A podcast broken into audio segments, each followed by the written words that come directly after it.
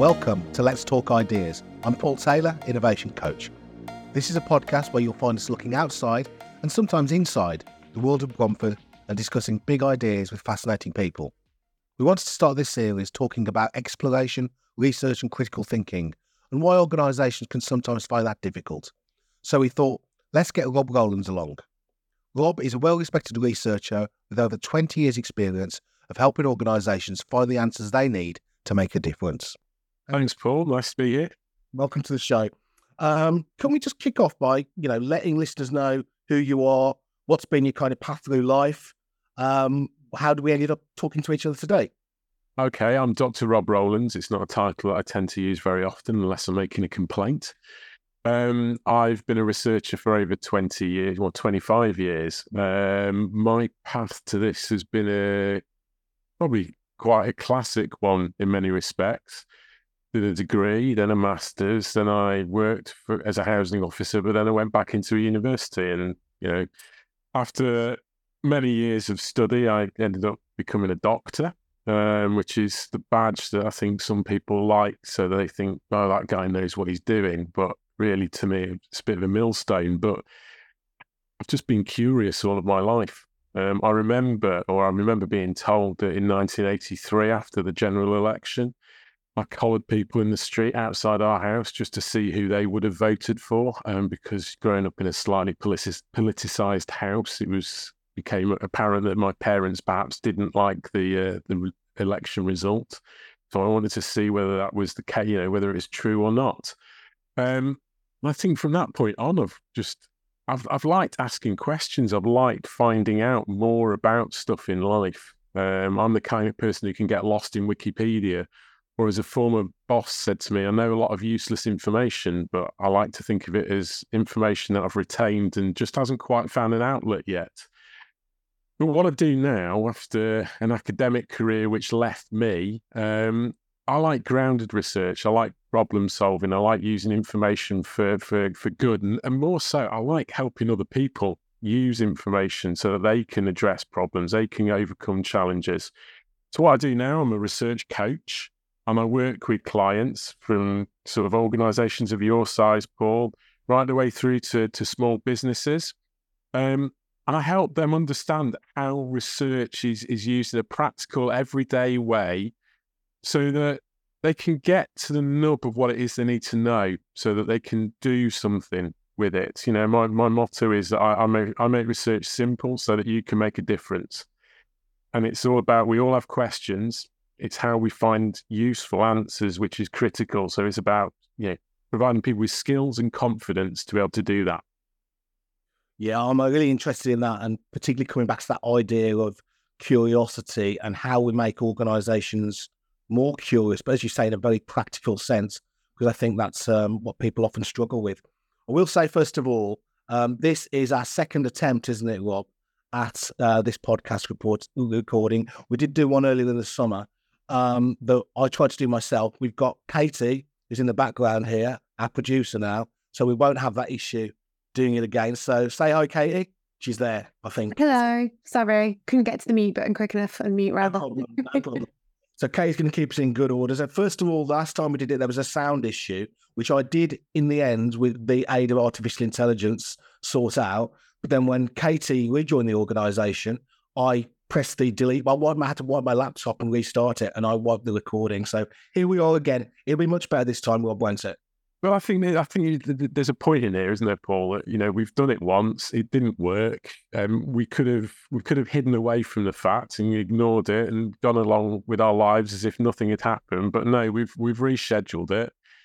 We've learned from what we did last time, and hopefully this time we'll uh, we'll be able to rectify some of those mistakes and, and they won't happen again. But that's that's what we need to do in life, isn't it? And uh, ultimately, that's part of what research is about: is is understanding what didn't quite go right and then what we can do differently next time.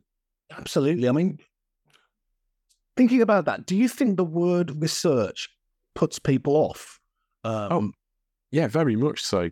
I, I, I, continually wonder whether I should call myself, you know, what I should, what I should call myself when I introduce people. What I call my business. You know, I'm Rob Rowlands Research, but most people will say, "Oh, I'm, yeah, I don't need any research at the moment." But ask them do you need to you know do you need to know answers? Do you need to know something? Oh yeah, I need to know this, but I don't know how to find it.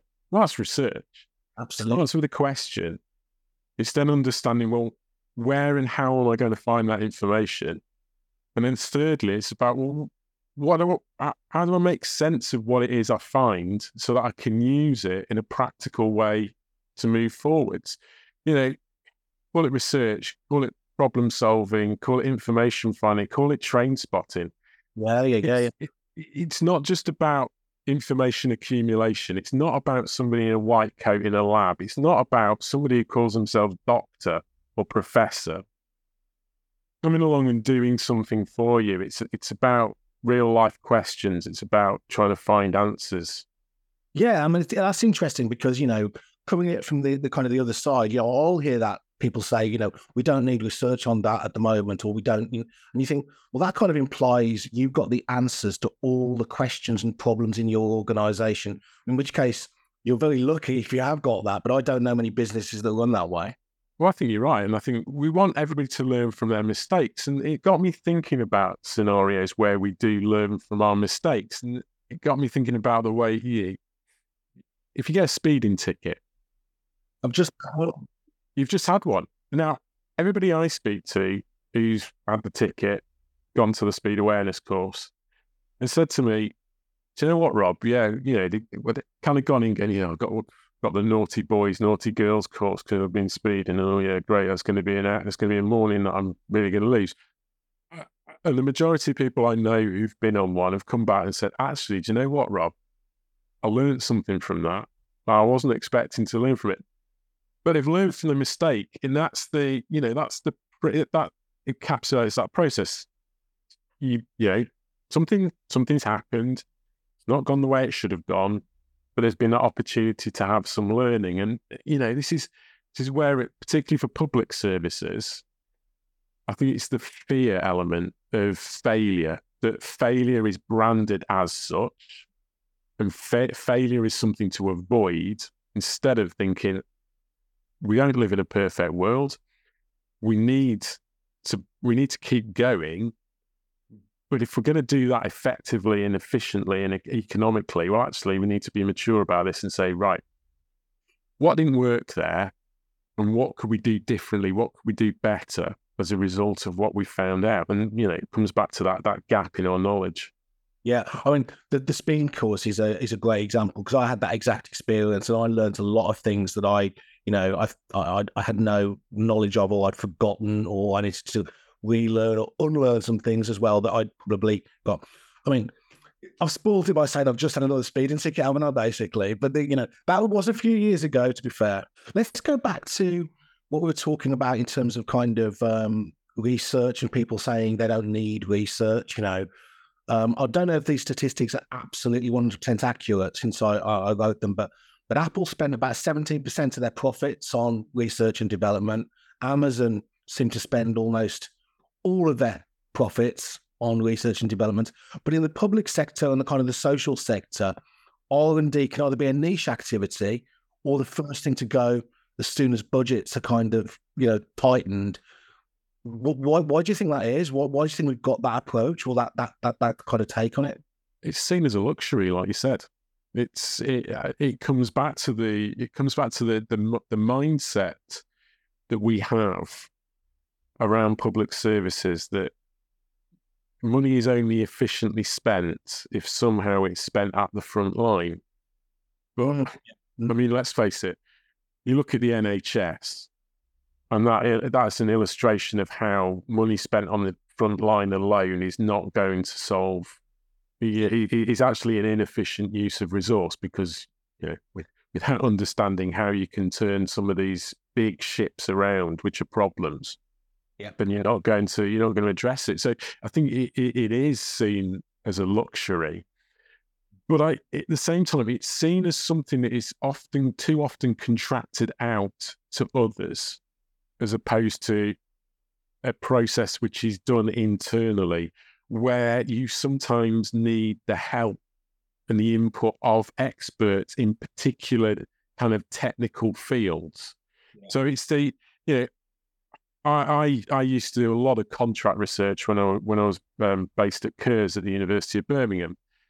And I look back at that time now, and you look at the briefs you were given by clients, and the, the tasks they were, they were asking you to do a lot of things which you think, well, there's a different, you know, there's a different way you could do this. You could do this in house, and that, but that requires investment, not necessarily in a research, in a research team, but just skills and confidence of staff within the organization to be able to do some of those tasks, you know, to be able to do a literature review or, you know, I hate that term literature review because it just makes you think, oh, I'm going to go around and read some books or stuffy academic articles.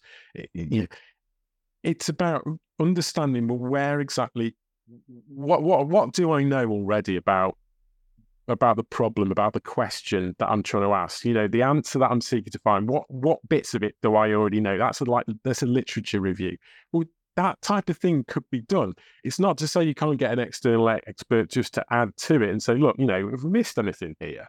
But it's not saying just go away and write me, you know, ten thousand words on on this this problem because you know a lot of it I already know because I pick up inside housing uh, you know, I can I can read various blogs and I'll be able to find that fairly quickly, and it's a level that is sufficient for me to address the problem.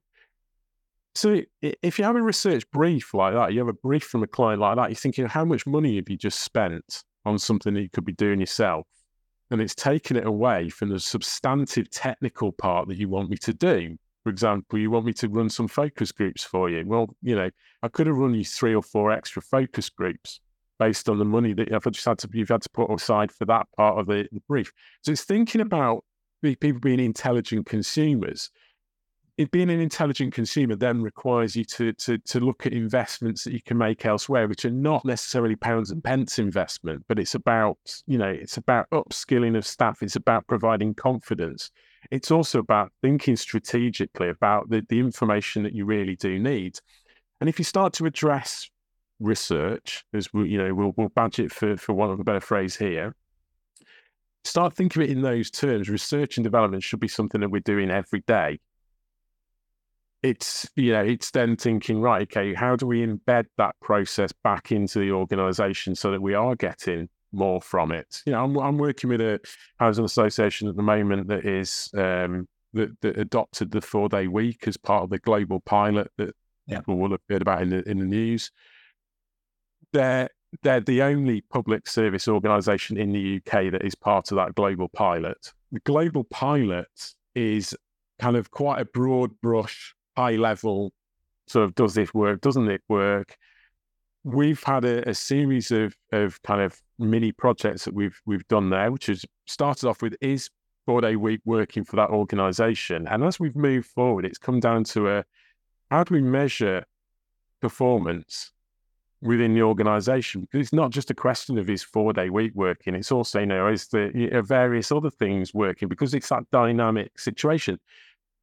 But the work we've done together has started them to get to ask those questions and then we've worked together to say okay well what what measures you know what, what, what do you call good performance across the organization? Now how, you know, how do you measure that good performance? And now what metrics have you already got within the organization that you've already you got there that you can you can use to monitor? And finally well now what do you need to go what else do you need to put in place to do this? And you've you've gone from something which is very niche to something which spans across the organization and won't help won't just help with four day week it will help with numerous other ongoing forthcoming and previous kind of challenges that they've had to be able to address okay it, it, are, are we are we achieving what we want to achieve here?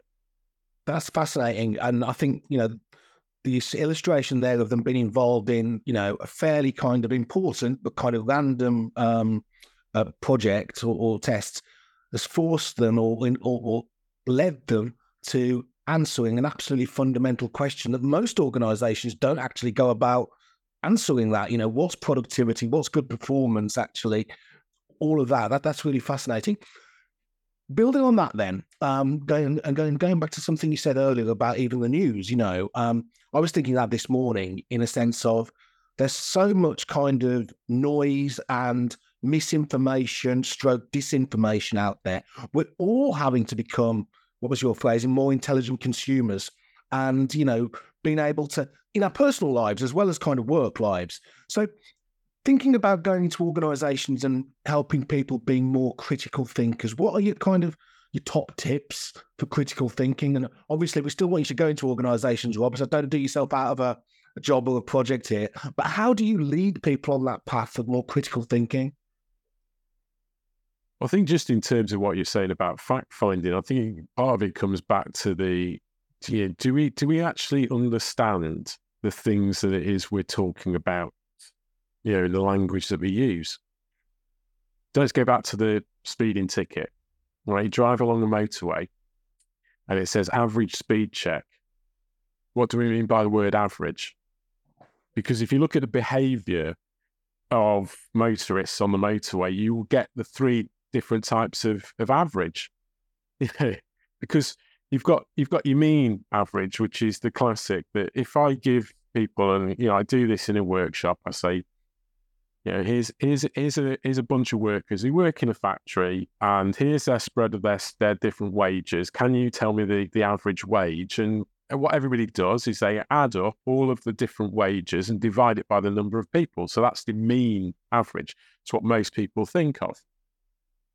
So that's what the speed camera is testing, or that's what I'm assuming it tests, that it will give you the average right the way through that, you know, whatever the the run of the, the, the speed cameras is. But you've got two others. You've got the you've got the median average, which is the one that's right in the middle. So it's the one that we use mostly when we talk about house price, average house price. We talk about average wages in the in the you know in the in the labour force we use a median. And the median is to say, okay, right, there's 20, there's, yeah, there's 25 people, for argument's sake, or 25 houses will take the prime, you know, take the, the, the price of all those houses or the, the wages of those workers. And it's the 13th one is the middle. That's the, that's the middle point. So that's our median. But then we come to the final one, which is the modal average. And the modal average is the one that occurs the most frequently. So I'm assuming that that guy in the BMW is just like come razzing it down behind me in the M6, who's you know belted up behind me and suddenly puts his brakes on for the uh, for the for the speed camera. Is assuming it's a modal average that he's hoping that every he's gone through most of them at seven at fifty, and that the three that he's gone through at 110 are the outliers. So it doesn't matter. So he's got the modal average. So it yeah we you can think of many times in organizations where we use language like that. We use the words average. We don't really appreciate what these terms re- what these terms mean. And you know, we've got a prime minister at the moment. It goes on about people doing mathematics till um, till eighteen because we've got to be you've got to be you know we've got to have greater data literacy. I mean, data literacy is more than numbers data literacy is about well, you know, what question do uh, it was asked or do we need to ask? It's the it's the where does the information come from? How has it been acquired? And then what are we what are we doing to crunch that information to so to so that we, you know, we can make sense of it? And part of that is understanding what bits of information and data are left out. It's the what, you know, and looking for both it's looking for the flaws each time in each of those stages to say, okay, right, what bit isn't there? What bit is being missed out? And how does that then adjust or, or change the story that I'm being told here? Because, you know, we don't live in a perfect world. And whilst I've said on the, you know, said in the discussion we've just been having um, this morning that you can, you know, you, there's various ways that you can go out and find information. And I'm trying to encourage people. There's no perfect way to find information, and there's various different ways to find information. I think it's the at the same time, it's always just having that voice in the back of your head saying, "Okay, what have we missed here?" Because I'm not going to get perfect information. I'm getting sufficient information for me to be able to make use of it, to be able to do something with kind of great greater confidence but at the same time, I'm always thinking, right, I can still get more. I could, I could find this out better. How do I, how do I do that better? Now, yeah, if you, when you when you've worked as an academic, you know you're always told, you know, you never close off the research project. You always leave it with with the next set of questions. And people from the outside will look in thinking, well, that's fine because that's all about you know getting the next research grant or the next contract to do something else. And you know, I think there is an element to that.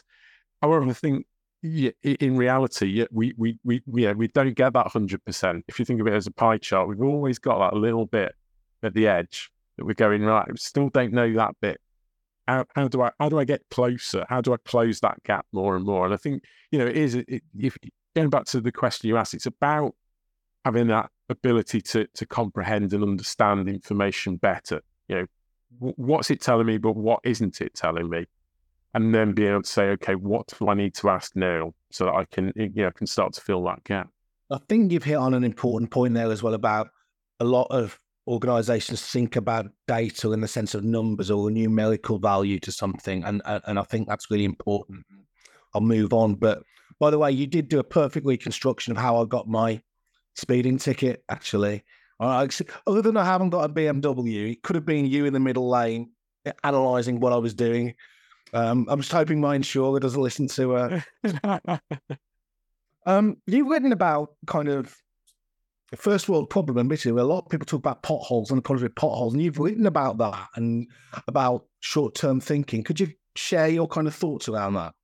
Yeah, people can listen to the uh, listen to the pod, my podcast on this one or read the blog. But to cut a long story short, I hit a pothole around the corner from my house, and I watched over a number of months the way in which the pothole was remedied by the, the local authority. And, you know, it's one of those processes where it, first it's it's ignored, then it's filled in, but the filling in only patches in the, immediate hole. It ignores the other holes around it. And over the next few months, you start to see, well, the, the, the hole that's filled in is degraded because it's the, the, the, patch that's been put in really just didn't, it wasn't fit for purpose. You know, fill the hole that was there at the time, but it's not long lasting because it hasn't taken any consideration of, of, the, of the wider context. And this is where I used potholes as the analogy, and we've kind of we've we've been talking we've been talking around this um, as we've been discussing it this morning. It's the idea that instead of you know instead of looking for that quick fix, instead of saying, "Oh, there's the hole," well, I've got just about enough budget that I can just I can fill that one hole. Okay, I'll spend the money and fill the hole it's taking us it's it's stopping it's taking a step back and saying okay what are the other holes here? And how good are the edges around the hole? What you know can they support me just putting this one thing in or do i need to go back up the, up the stream? Do i need to understand the process that wider context to be able to say okay this is what i've got to do here. I've got to uh, yeah i've not just got to fix the hole. I've got to i've got to remove more of that hole you know the, the, the solution for the pothole near me could have been to to um to take out more of the you know take out the various poles that are around it. You know, it could be instead of a meter squared, it could be three meters squared. So okay, if we do that, then it's going to have a better fit. Mm. And then the next question is, well, what's the rest of that stretch of road like and you look at that stretch of road and there's like there's more potholes down it. So is it more is it more economic and efficient to say actually i just need to strip 100 meters of that road relay it completely and leave it? Now it kind of you can understand why this happens in this such a short term way within public services where budgets are set on an annual basis. There's no certainty or security over that longer term vision.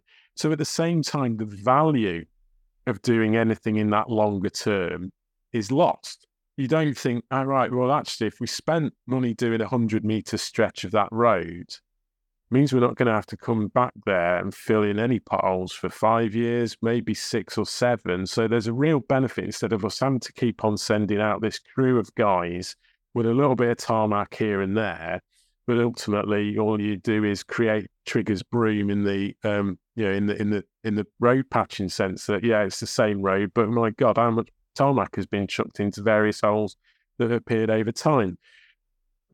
Because again with research if you don't take if you don't take note of that wider context if you don't look at well, where is this where does this challenge where does this answer fit into something, then the, you know, it's not an efficient use of resources to address that problem. It's it's some of the time it's saying the immediate question you have isn't the real question.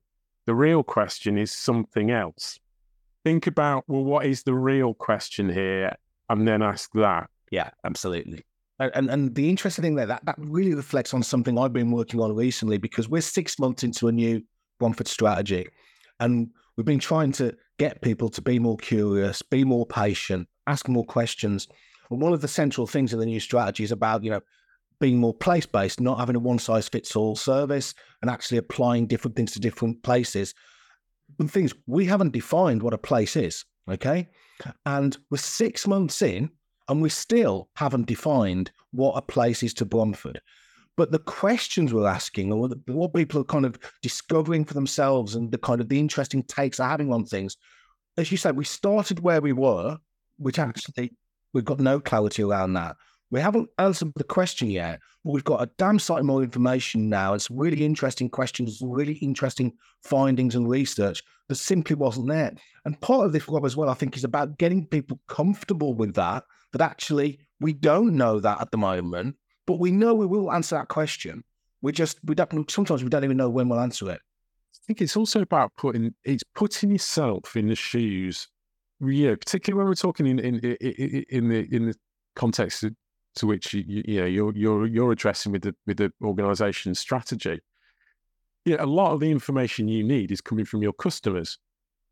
But how many times do you ask your customers in the language which suits the organization, but they don't really understand? So I had a um, uh, uh, I used this example last week in a, a conference session I was doing for, for the Bathroom Manufacturers Association.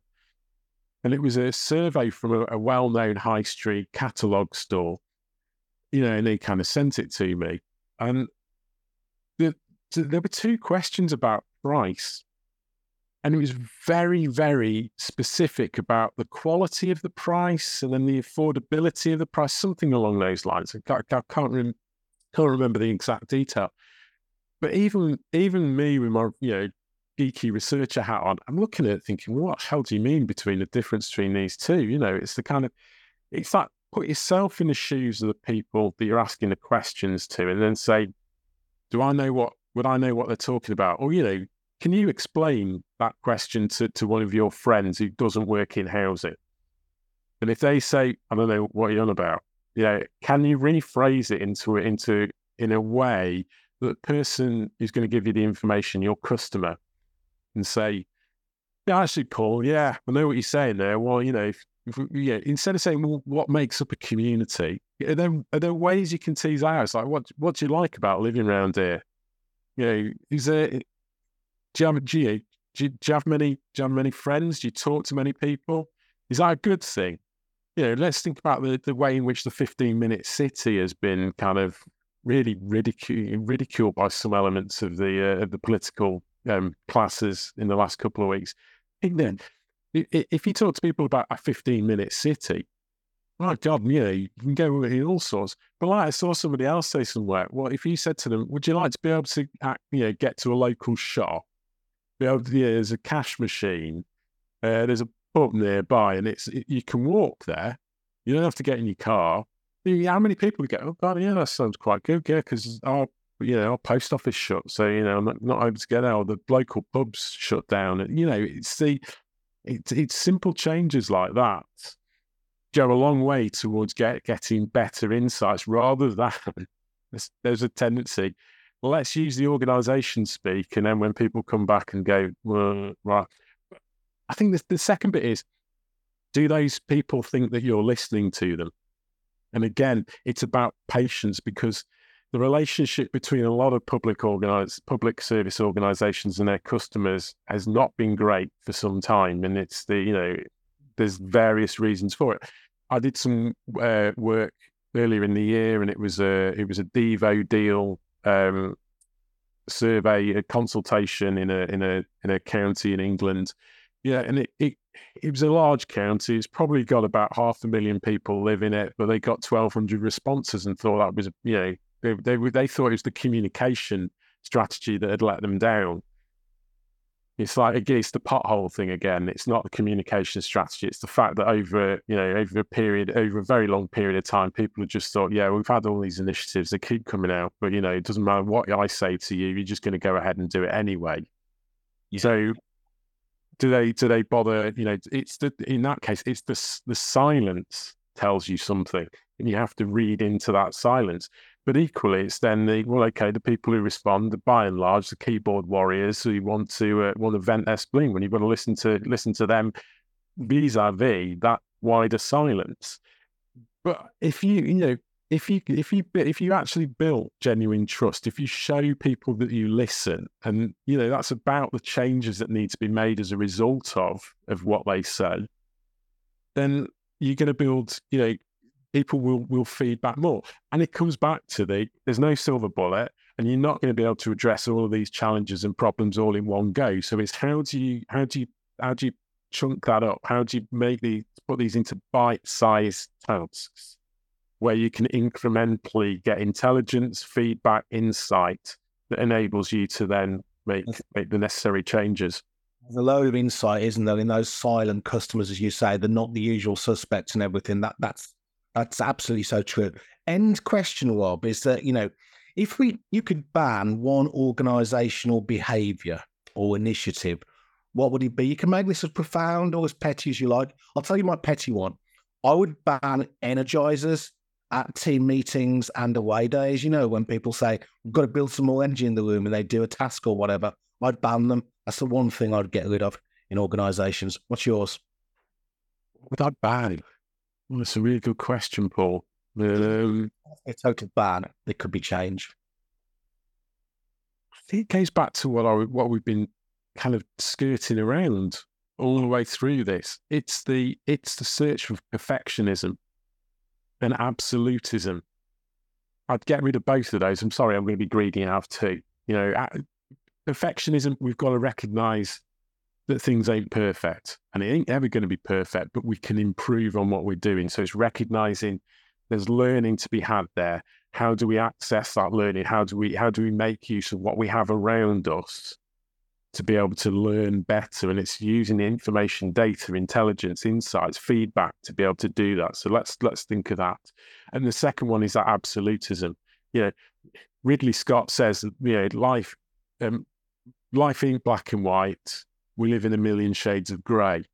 And, you know, it, we've got to understand the grey better. We've got to understand the nuances there. So, again, it's about being able to look at information, ask deeper questions and look at the finer grain to work out well where is it that we can we can do what it is that we need to do where the where yeah where are the changes to be made where are the opportunities to do things um, as much as where are the threats and the weaknesses that we have. And it's, it's balancing all that out. So it's, yeah, the two things get rid of the perfectionism. Admit, you know, it's going to be there's going to be mistakes, but learn from them. And secondly, life ain't black and white, so don't look for the absolutist. It's the it's the greys that we really we need to be exploring. That's a that's a perfect way to kind of wrap this conversation up because you know thinking about that ourselves, Rob. We're you know we're six months into a new four year strategy. we keep saying to people, There'll be a strategy after this one, and there'll be a strategy after that one, and that one, and that one, and there'll still be an organisation that's got problems and opportunities and asking loads of questions. So it's a it, it, it's a journey and it's a continuum, isn't it? So thank but you. If, if, if your strategy's smart, Paul, it's gonna it's gonna take the learning on board. It's gonna keep saying, okay, we wanted to do this. What have we achieved? Now, which bits did we achieve? Do we still want to achieve them? If we do, how do we, you know, how do we, how do we, how do we learn? How do we take it forward? But equally, the world's changed. Which bits don't we do now, and which bits, which new bits do we need to adopt? And that's all about that learning process and research. In the widest sense of the term, is at the should be at the heart of it rather than at the periphery where it's luxury. Yeah, I mean, that, it sounds like you know you're talking about leveling up the kind of organizational intelligence and that, that, that that's absolutely it. So, well, thanks so, much. If people are interested in either talking to you or getting you into a bit of help in terms of problems they've got, how do they get in contact? How do, how do they keep in touch with you? You can you can find me on Twitter. I'm Rob Rowres, R A W R E S. Um, I've got a website, it's robrowlands.co.uk. You can send me an email, it's ask at robrowlands.co.uk. You can find me on LinkedIn as well. Otherwise, just ask Paul he can put you in touch with it. Yeah, I, I, I, I'm still refusing to call it X, by the way. So I'm sticking with Twitter. I'm not buying into it. That's my other petty thing that I'm not kind of moving over on. Um, thanks so much, Rob. Uh, thanks everybody for kind of listening or watching any of the clips. Um, there'll be future fascinating guests soon. Um, wherever you're listening to this or watching this, can you please like and subscribe and give us a rating if possible? Five stars only. That will really help us. Thank you. And we'll see you again soon. Thank you.